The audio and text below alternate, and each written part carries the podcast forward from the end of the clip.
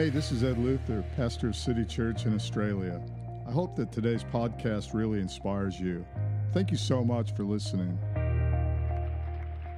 In a series, and it's called Learning to Love. If ever there was a lesson in life, that's, that's it. Uh, if we could condense down the purpose of life and say, what, what is life really all about? I would have to say, life is really about you learning how to love. Learning to love is the basis of life. It's the purpose, if you will. It's not all the other stuff, all the prosperity and uh, your health and everything else that you get. It's to keep you on the planet longer to learn the lesson so you can love more people. But learning to love is the basic lesson. I was really bad in school. Uh, not scholastically, I did well, uh, considering I didn't study all that hard uh, a lot of times. I, I was able to get, you know, really good grades and above average, that's for sure. But I was a ratbag. I was a teacher's worst nightmare. I, I got kicked out so many times because I just had a sharp tongue. And part of my problem was me. In fact, all of my problem was me. I didn't like myself. I had a really bad self image. I didn't feel anybody loved me, therefore, I didn't love anybody else. Therefore, I would just unleash a barrage of uh, terrible things and get kicked out of class and come back in again. And then I graduated and I realized that life doesn't finish or the classroom doesn't finish with graduated from high school. That all of life is a classroom. Now, I went on and did another six years, four at university and two more for theology at Bible college. So, another six years, which, you know, wow, who, who would have believed it? But God taught me some things keep my mouth shut, and he, he began to uh, show me who I was in him and that I'm loved unconditionally. And, and, and something shifted. I wasn't getting kicked out of class at university, certainly not a Bible college, hopefully either, you know. So God did a, a amazing work in me. And, and, but he taught me that everybody that I encounter in my life is a teacher. It's not just sitting in a room with somebody called a teacher.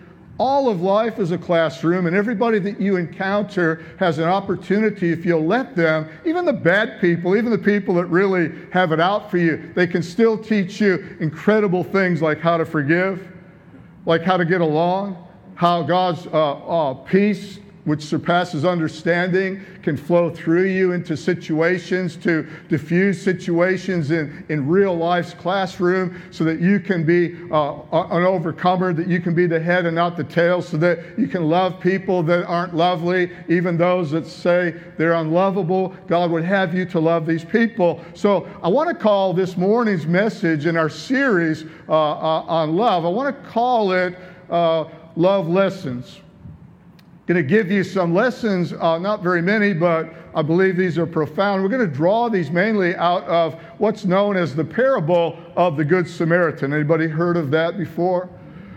Now, it's interesting. It's in Luke chapter 10, and we're going to go there in a moment in verse 30, uh, 25. But uh, it's interesting with this parable because nowhere does it say it's a parable.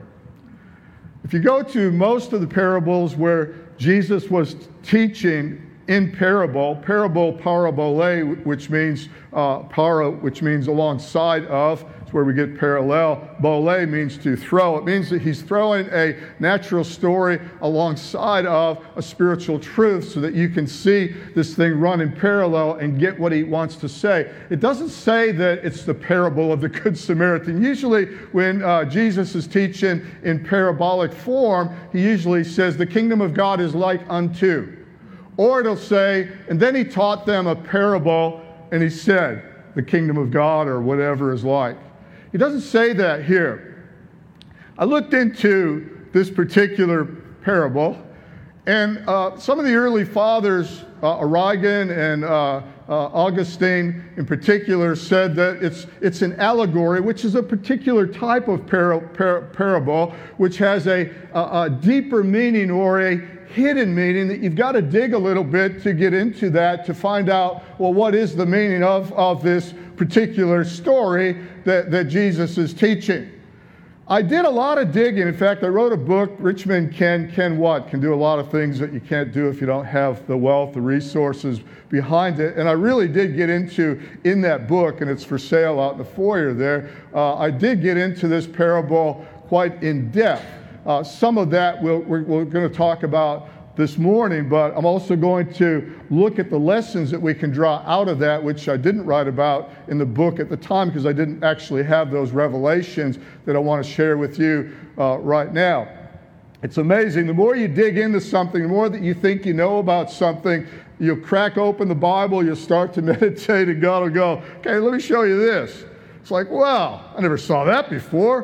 Why didn't you show me that? I could have put it in the book. The book would have been way better, but he didn't show me that at the time. Uh, but I believe that for this morning's sake, whether you want to argue or not about whether it's an allegory or not, or a parable or not, or whatever, uh, I, I, really don't care. It's, a, it's an allegory for the sake of this morning. So there you go. and uh, so we're going to look at it from, from that standpoint. But uh, we're going to read starting in verse 25, and uh, I just want you to follow along with this. It says, On one occasion, an expert or a lawyer in the law stood up to test Jesus. Now, I got a problem with that right there. Jesus doesn't sit anybody's exam, certainly not this guy's. Anybody that thinks so, come on in. I'm the teacher. You're going to be my student. I'm going to, you, you are going to sit. I'm going to ask you questions. Uh, you're going to sit my exam. I'm going to, I'm going to put you uh, under the examination. Well, not going to happen because he's not just teacher, he is Lord. We just sang about that. He stood up to test Jesus. Probably a crowd there. He, he gets up. He's probably like I was in the classroom, uh, you know, a ratbag, uh, uh, smart aleck, maybe a bit of a sharp tongue. And, and he says, Teacher, he asked, what must I do to inherit eternal life? I've talked about this before, but you don't do anything to, to uh, inherit anything. An inheritance is bequeathed upon you because of relationship. So a parent will leave uh, an inheritance to a son or a daughter or somebody, some relative. It's not because you're going to do anything. It's because of who you are that you get an inheritance. But it's not by works, but it's by grace that we're saved, and everything flows out of the kingdom of God by that. So Jesus says, uh, He says, uh, What is written in the law? Uh, how, how do you read it? Verse 27, he answered, Love the Lord your God with all your heart, with all your soul, and with all your strength, and with all your mind. And love your neighbor as yourself. Now, we, we started off this series looking at that commandment that that is actually the first commandment is to love the Lord your God with everything you got.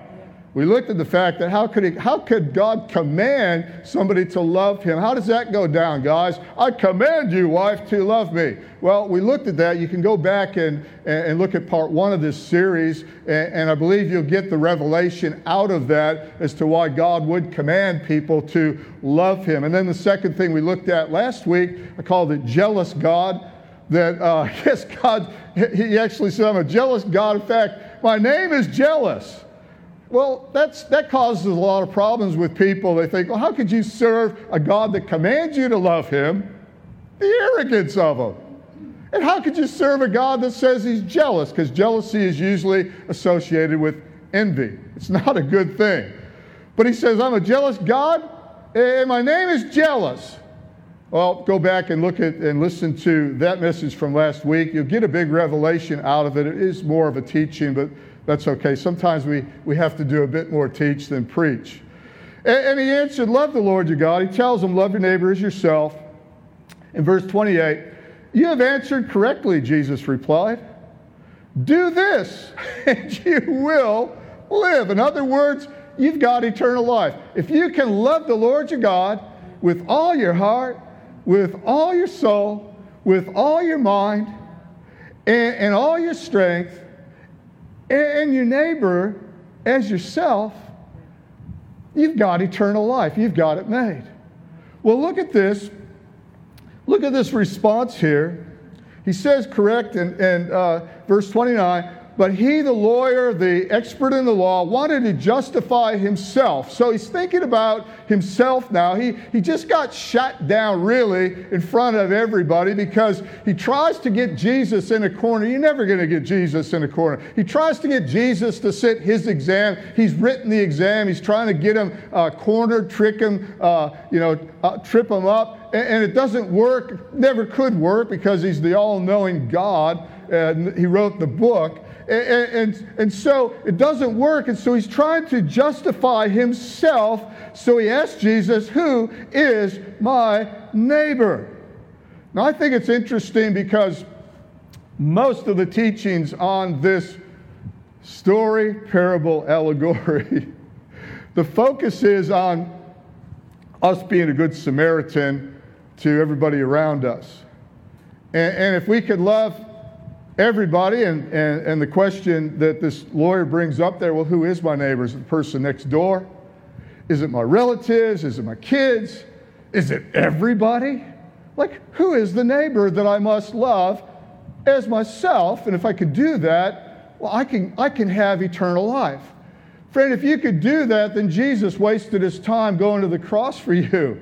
If eternal life is based upon your performance towards uh, your next door neighbor or somebody that looks like you, somebody you work with, if, if, if that's, if that's the, the ticket for eternal life, if you will, then, then why did Jesus bother going to the cross to pay for what?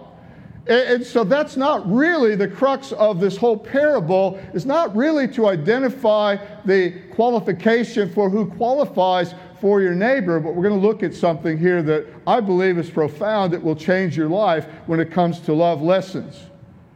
So he asked him that question. The, the person that probably, the person that was asking that was a Jew. And the neighbor for the Jews, one of the neighbors that, that bordered Israel was a place called uh, Samaria. And it's interesting because we're going to see that uh, the, the hero of this story is called the Good Samaritan, which is going to get right up this guy's nose because they, the Jews hated Samaritans. The Samaritans went off when, when the Assyrians came in and invaded, and they, uh, when they came back, they set up their own temple. They set up their own Torah, their own teachings. They had a whole lot of stuff going on that wasn't in the original plan of, of God, and, and they violated grossly violent. They intermarried. They, they, were, they were the scum uh, of the earth, and they were the neighbor to, to Israel. Now, have a look at this because this lawyer here is about to sit an exam, and, uh, and the master teacher himself is about to uh, teach him this lesson and teach us this lesson as well. So he said, Who's my neighbor? Verse 30.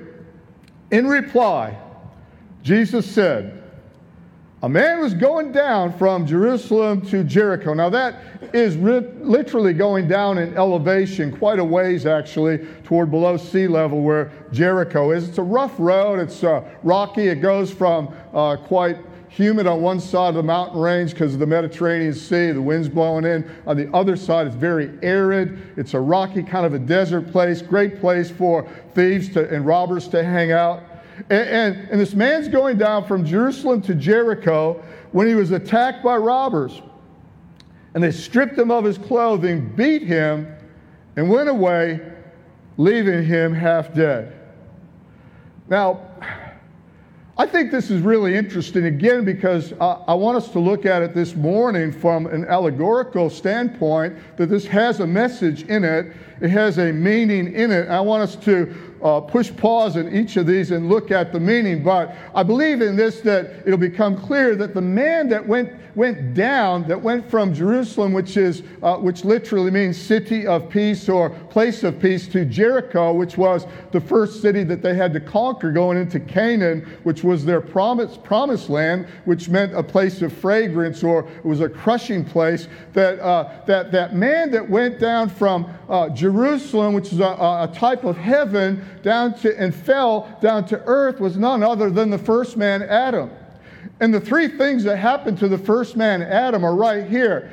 He was, he was uh, robbed, he was beaten, he was, uh, his, he, he, was stripped of all of his clothing, which is a form of poverty, which is uh, part of the curse of the law. When Adam when, when, when Adam sinned in the garden, and go right back to the garden, when, when, when Adam fell, Three things entered in that had never ever cursed humanity. One of them was poverty. This man was stripped naked. He was then beaten. In other words, he was wounded. Sickness and disease entered in. In the garden, there was no sickness and disease, there was no poverty. Then it says here that he was, he was left half dead. Now, what does that mean?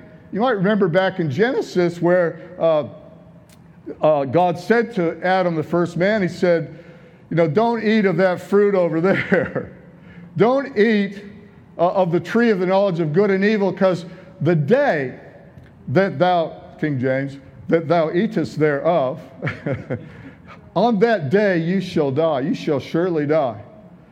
Adam didn't die the day that he ate of the fruit, not physically. He died spiritually, but he remained physically alive for like 900 and something years uh, after that. In other words, he died spiritually, but was still alive physically. In other words, he was half dead. And so this three part curse came upon humanity there, and the man, this man here represents all of us.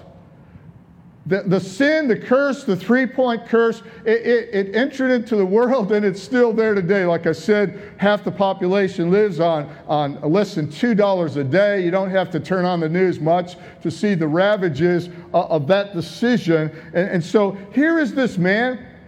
He goes down he gets robbed, he gets beaten. We don't know much about the man, we don't know who he is. In fact, the interesting thing is they wouldn't have known much about him either because there was nothing left on him to, to really discover. I wonder if he's wealthy or not. I wonder if he's educated. I wonder if he's a, a, a father, a, a husband. I, I wonder he, he is a, a bloodied pulp of a, of a beaten, probably naked man left there to die when these people come upon him. Now, here comes the revelations for us and, and, and the lesson here. He represents Adam and all of us. And listen to this a priest, verse 31, happened to be going down the, ro- the same road, and when he saw the man, he passed by on the other side. And so to a Levite, when he came to the place, he saw him and he passed by on the other side. Now, the priest and the Levite were descendants of Levi. They were the priests that managed the temple. They were the musicians. They, they put the showbread, all of that. They, they cut the meat for the sacrifices. They performed priestly duties of the temple in Jerusalem, but they also had responsibilities to the outpost or the other uh, Jewish synagogues that were around the region. And so these two, the priest and the Levite, they would go down that road regular from Jerusalem to Jericho and some of the outskirts there to, to minister to the Jews that had settled down there. And so they're walking down that road. They see this man, but it says they pass by on the other side. The lesson of love is this the first lesson of love is this that love will cause you to see where you don't, what you don't see. Love will open up your eyes. These men could see something. They could see a, a, figure. They could see this bloodied pulp of a human being, not knowing who it was. Could have been a Samaritan for all they knew. But they looked at him, but they did not see him through the eyes of love. But what they did see was a mere looking back of what could happen if they touched him, they would be unclean. He had blood. If they stopped, they would miss their agenda. They were on an agenda. They had a timetable. They had to be somewhere at a particular place.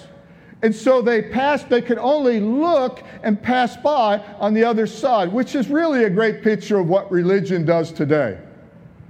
I remember first church that I attended. Uh, I wasn't saved in a church, I was saved in a hotel room. uh, somebody gave me a Bible, very dangerous thing. I read that living Bible, and I went, wow, why didn't anybody tell me about this? God loves me so, so much. I remember reading this parable back then, and the parable of the, of the prodigal, and, and, and, and, all of these you know, stories, and how much Jesus loves, lo- loved me. And these people in the hotel, they ministered to me. 21, 22 year old, you know, party animal, And uh, here's these old women mainly, you know, really loving on me. But I went to church thinking, well, there's going to be a whole lot more like these lovely people at this church. Well, there wasn't. There was one guy who was full time ministry that would stand at the door. I brought my friend uh, Jim uh, with me to go to this particular church. And, and this guy would stand at the door, and no matter what you said, he'd say, Well, praise the Lord. He'd shake your hand. He's looking around, not looking at you. You ever meet somebody that doesn't look at you? You're trying to talk to them, but they're like, My people and your people will get together. Yeah, yeah, yeah, we'll have lunch. And you're talking, but they're not listening to you.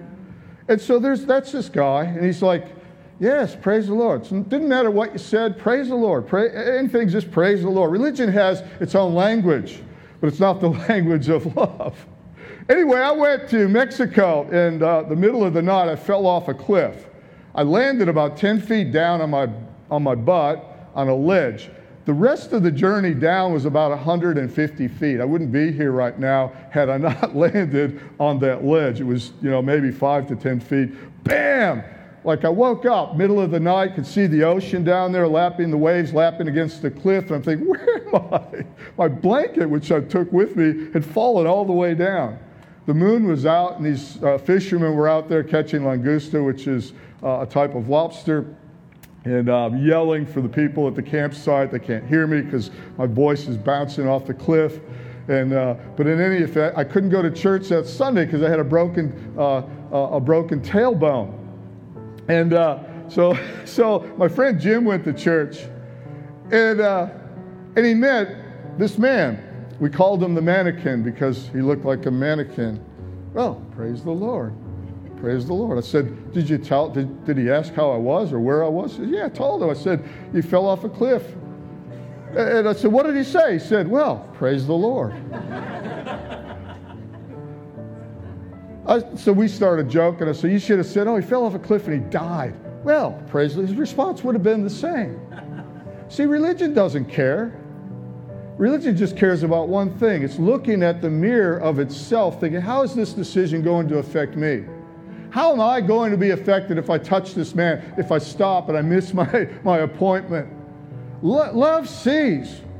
I, I, think about the golden calf because uh, back in Exodus, there, they took all the mirrors of the people and they melted and they put them all together and they made uh, a, a laver. They took all the gold, all, all earrings, and all everything off of everybody pitched in their, their, their, their gold. They made a, a, golden calf, and then they partied. They built a big fire, and, and you can just see the reflection of that fire coming off of that idol. An idol is anything that you're looking at other than God. Anything that's fixated your attention more than God is an idol. It's what, it's what you are seeing, it's what you're focusing your attention on. That is your idol. Today we've got every kind of idol. We've got big idols really that fit in our pocket, and uh, you know we're constantly on there. I watch people all day, every day, bus stops, riding, walking. Doesn't matter. You know, can't drive your car because it's dangerous. But you know they're they're looking at their idol. They're looking at what everybody likes and how many people like whatever they've posted. And you know the story. You know the scenario. So we've got our idols today fixated that. They had their golden calf. We've got our, our, our golden iPhones, Samsungs, Androids, etc., etc. I know. But it's what you're seeing. They didn't see a man. But look at this. We won't get through this uh, allegory, I can tell. the music's already playing. But, but I asked her too, so there you go. The lectern is still here. Verse 30, it is too. Oh, that's a good one. uh, verse 33. But a Samaritan. Now, as soon as he would have said that to this Jew, this lawyer, his, he, he would have just, just about gagged. Oh, oh, oh, oh, Samaritan? The enemy? As he traveled, he didn't come by chance like the other two guys. He traveled probably going up the hill toward Jerusalem, not the other way. He came where the man was. And when he saw him, they all saw the man. But he saw the man. How do you know? He took pity on him. This man was considered a half breed. Again, they, they hated him. The disciples wanted to call down fire on the Samaritans. Jesus, they were amazed because he sat at a well and he talked to a, a Samaritan woman, not just any woman, but a Samaritan woman. There was no such thing in the Jewish vocabulary as a good Samaritan. It is interesting because he's never referred to as the Good Samaritan, and that's kind of added. Everybody's, oh, the parable of the Good Samaritan. It's like, well, it never says he was a Good Samaritan, it just says he was a Samaritan. In any event, they had no dealings with him. But you will see when love gets a hold of your heart, the question is will you see people through God's eyes or be limited by your own? Will you learn to see and love as God sees and not just people to your own likeness? I see people all the time who have so much love for people that look like them. and their love flows towards their own kind. The challenge, if you're a green person, is can you love some blue people? Challenge, if you're a blue person, can you love some people that are green? Can you love people for a church like ours, which I, I'm praying becomes more nat, uh, multinational all the time, and for a world out there that we're trying to reach with the ability of God, the challenge is can you step outside of your kind? Can you step outside uh, uh, of just your comfort zone with people that speak, eat the same food, talk the same language, look exactly like you? Can you step outside of that? Because love sees beyond that. Love doesn't just see its own kind. Love, if love had a song, it wouldn't be, what's, so, what, you know, what about me? Shannon Noll wrote that song. What about me? You know, I just care about me and my own. I care about me and my own too, but, but love will cause you to go beyond that. And so the love of God is shed abroad in our hearts, it says. And, and, and so we have to go beyond just the priest and, and the Levite and, and the idol worship that they were involved in to see other people beyond ourselves. Eternal life is seeing God through his Son and God's Son will cause you to see people beyond, beyond you. I know there's a part in all of us that just really just, you know, we have a passion for our own kind. And I think part of that reason is we're just looking for somebody that understands me. And so we find somebody, and I'm from, obviously, from the States uh, originally. And when I meet another American, it's pretty cool because we can talk about things that Sorry, but you Aussies just don't get it. And, and, it is refreshing, some of the sports things, the holidays. You know, it's part of your DNA. But when you see through the eyes of love, you discover something that there's a part of you in everybody, and there's a part of everybody else in you. That it wasn't just a particular type of man that fell, it was humanity that fell.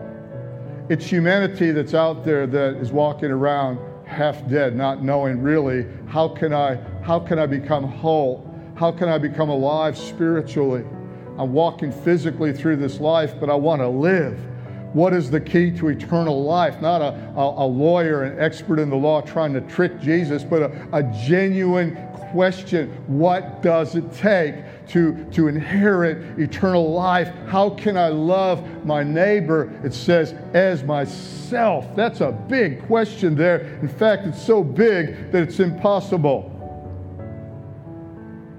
Oh man, I'm going to run clean out of time on this one. I don't want to rush through it. But I'm going to go to verse 34. He went with him. This is the Samaritan he went with them and bandaged his wounds, pouring on oil and wine. Now, you know, oil, if you've studied scripture, is a type of the Holy Spirit, and wine is a type of the blood. So you are redeemed, you are washed clean by the blood of the Lamb. And God didn't just leave you, wash you, He filled you with His Spirit. So this man gets an outpouring. Eh, but, but, but look at this it says he bandaged up the man's wounds. Where did he get the bandages from?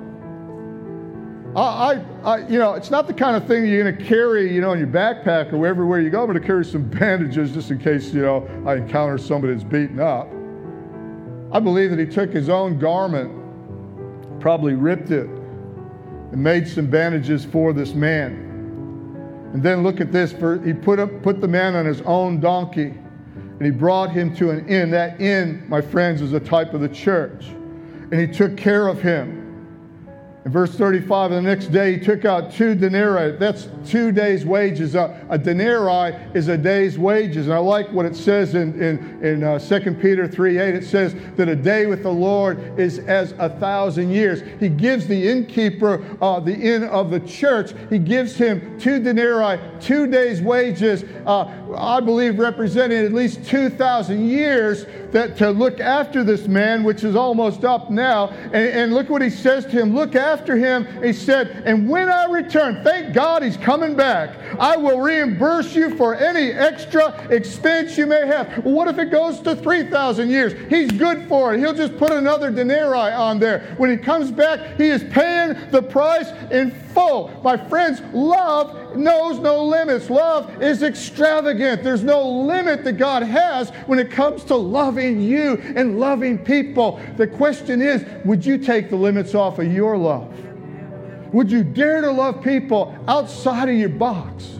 Would you dare to love people that are different from you?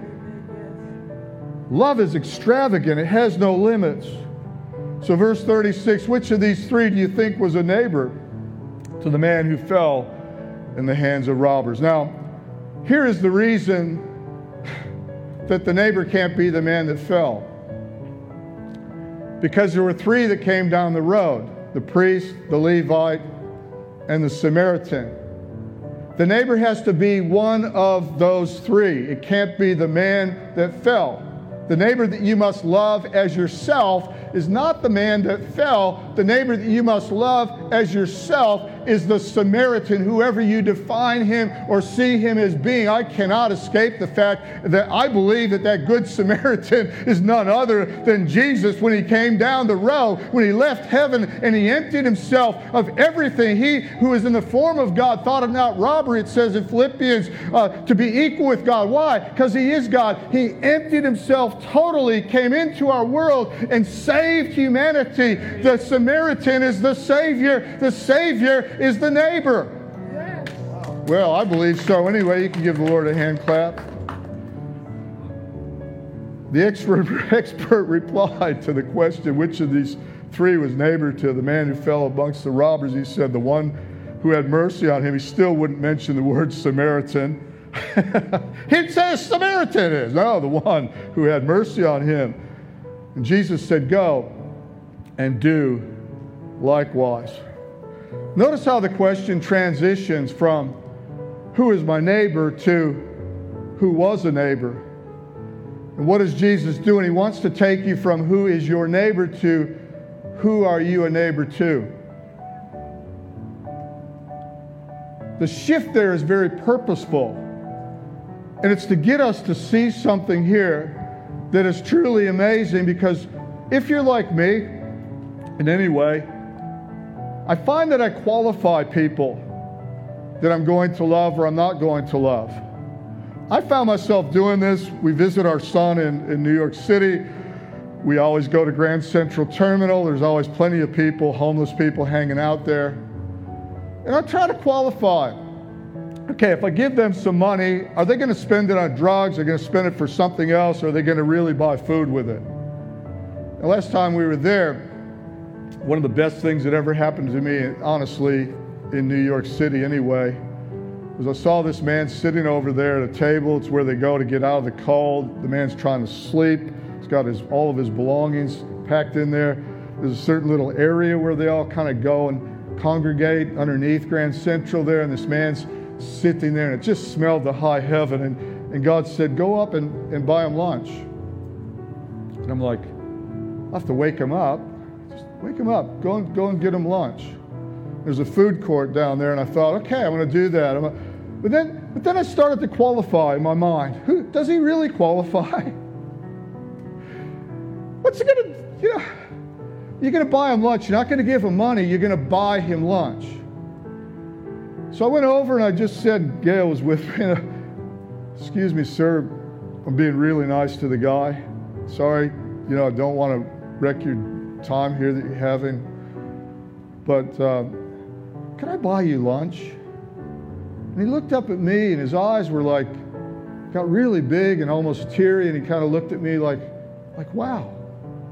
So I took him over, and, and, and the person behind the counter at the, at the food court place, she, she just got so overwhelmed with it. She goes, it's just like, that's just amazing. And I'm thinking, not really. Like, it's going to cost me 15 bucks or something like that. And, and I said to him, I said, get whatever you want. Get, get whatever you want. Said, whatever I want? Yeah, man, just load up. Like, this is your time, man. Don't want you going back in that cold without a meal. So the guy, you know, was pretty good. He got what he wanted and everything. Everybody's like, I felt like a million dollars. The day that I quit qualifying who is my neighbor, and I started to see, am I qualified to be the neighbor to somebody, not asking if they're my neighbor? When I started to see that Jesus is the Good Samaritan. He's always the hero of the narrative. Jesus is always the center of history. Jesus is always the center of Scripture. Jesus is always, always, always, He is the Savior. He is the Lord. When He wants to do something, the question is will you act or will you hold back like the Pharisees and, and, and, and the Levite, rather, and the priest, and just look at the guy and qualify things? No, no, no, He doesn't qualify. If He was Jewish, if He had money and He could repay the favor. If you know, then then then I'm gonna I'm gonna do something for him. But no, no, no, no, no. I gotta qualify. You have to quit qualifying love and let love qualify you. And step out.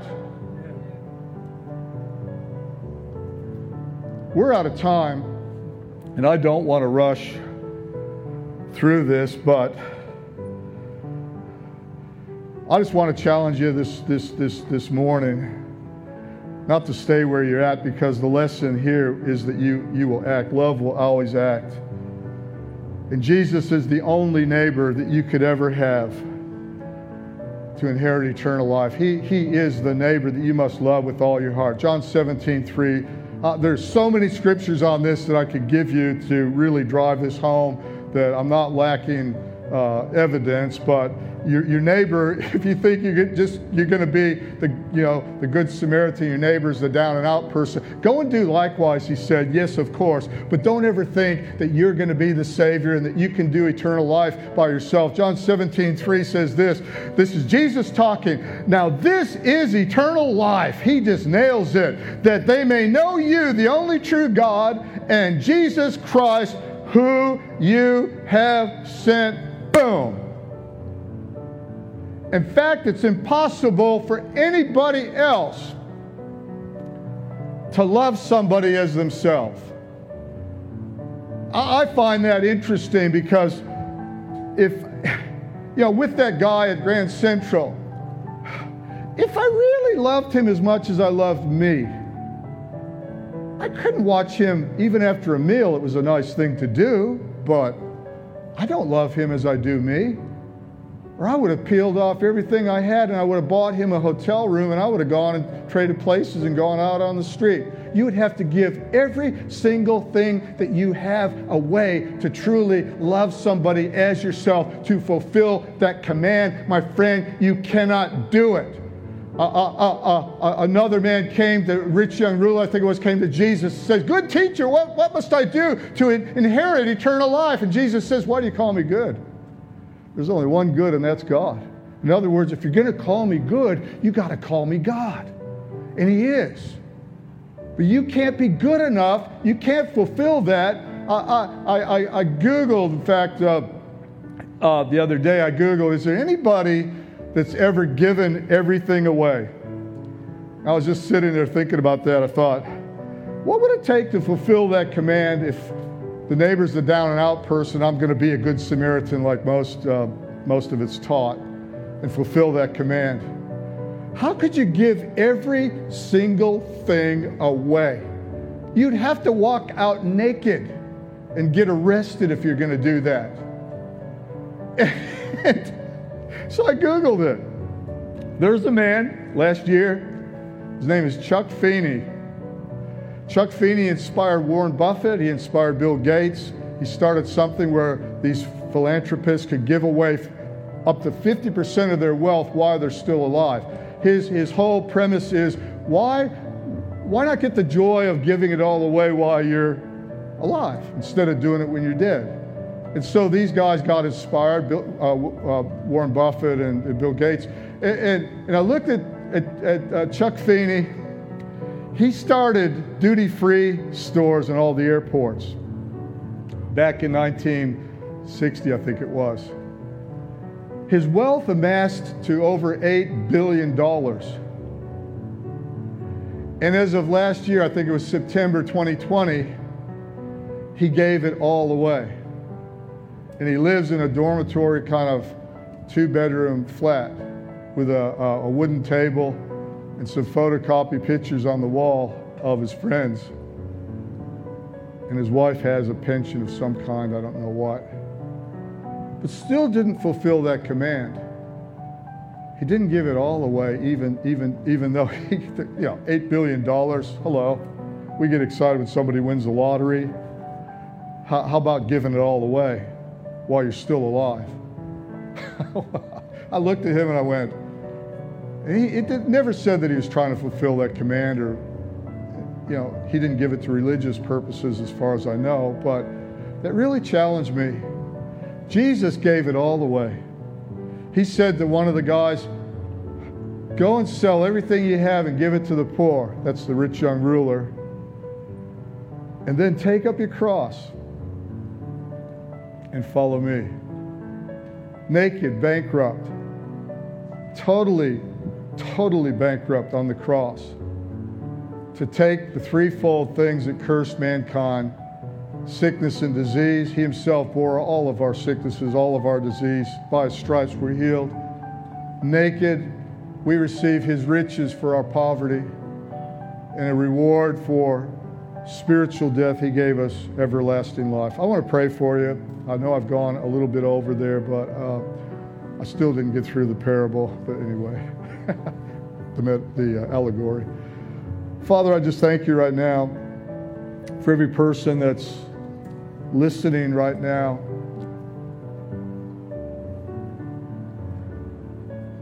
That needs a good Samaritan in their life. Somebody that's truly good, that gave it all. And I ask, Lord, that you would reveal yourself to people that are here and anybody that's watching online. That they may know that eternal life only comes through knowing you as their personal Lord and Savior. If you want to give your heart to Jesus right now, or you did that, maybe you've walked away. If that's you right now, simple prayer, not a formula, but I invite all of us to pray this together that we might receive the love of God and be able then to impart the love of God to other people in our world.